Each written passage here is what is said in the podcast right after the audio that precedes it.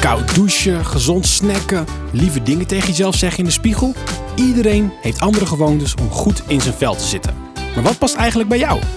Ik ben Joshua en ik coach je door gezonde gewoontes heen. Samen proberen we wat nieuws. Met mijn stem in je oren zet je zo de eerste stap. Heb jij op vakantie wel eens ontbeten met een full English breakfast?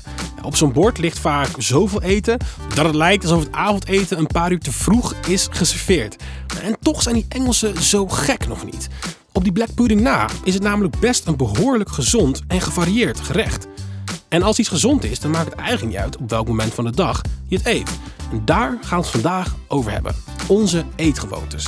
Die van een bakje yoghurt voor het ontbijt, een broodje bij de lunch en iets warms als avondeten. Iedere dag opnieuw. En over het algemeen ja, is het een vrij uitgebalanceerd dieet waar niks mis mee is. Maar waarom zou het niet een keer helemaal anders doen? Nou, vandaag geven we een draai aan je maaltijden. Een goed ontbijt is het halve werk. Of nou ja, eh, met een goed ontbijt geef je je hele lichaam en geest een kickstart om de dag goed door te komen. En natuurlijk is het niet iets wat voor iedereen geldt. Ik ken ook mensen die een ontbijt echt maar wat graag willen laten staan. Maar toch is het keer op keer bewezen dat een goede ochtendmaaltijd heel goed is voor, of voor nou ja, alles eigenlijk. Maar altijd hetzelfde eten, nou, dat is niks. Hoe voedzaam het ook mag zijn.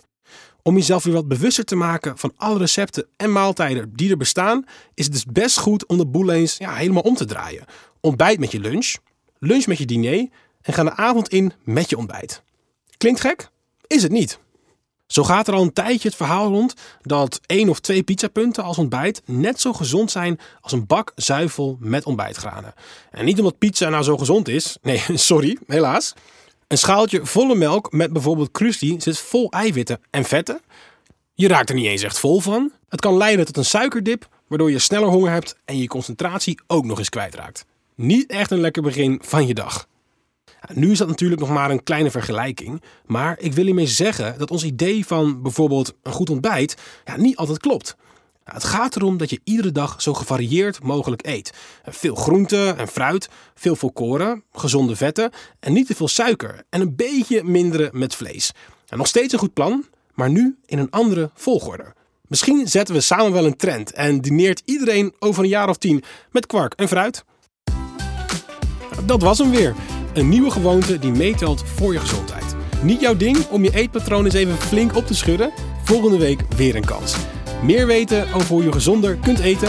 Ga dan naar zk.nl slash gezondere voeding.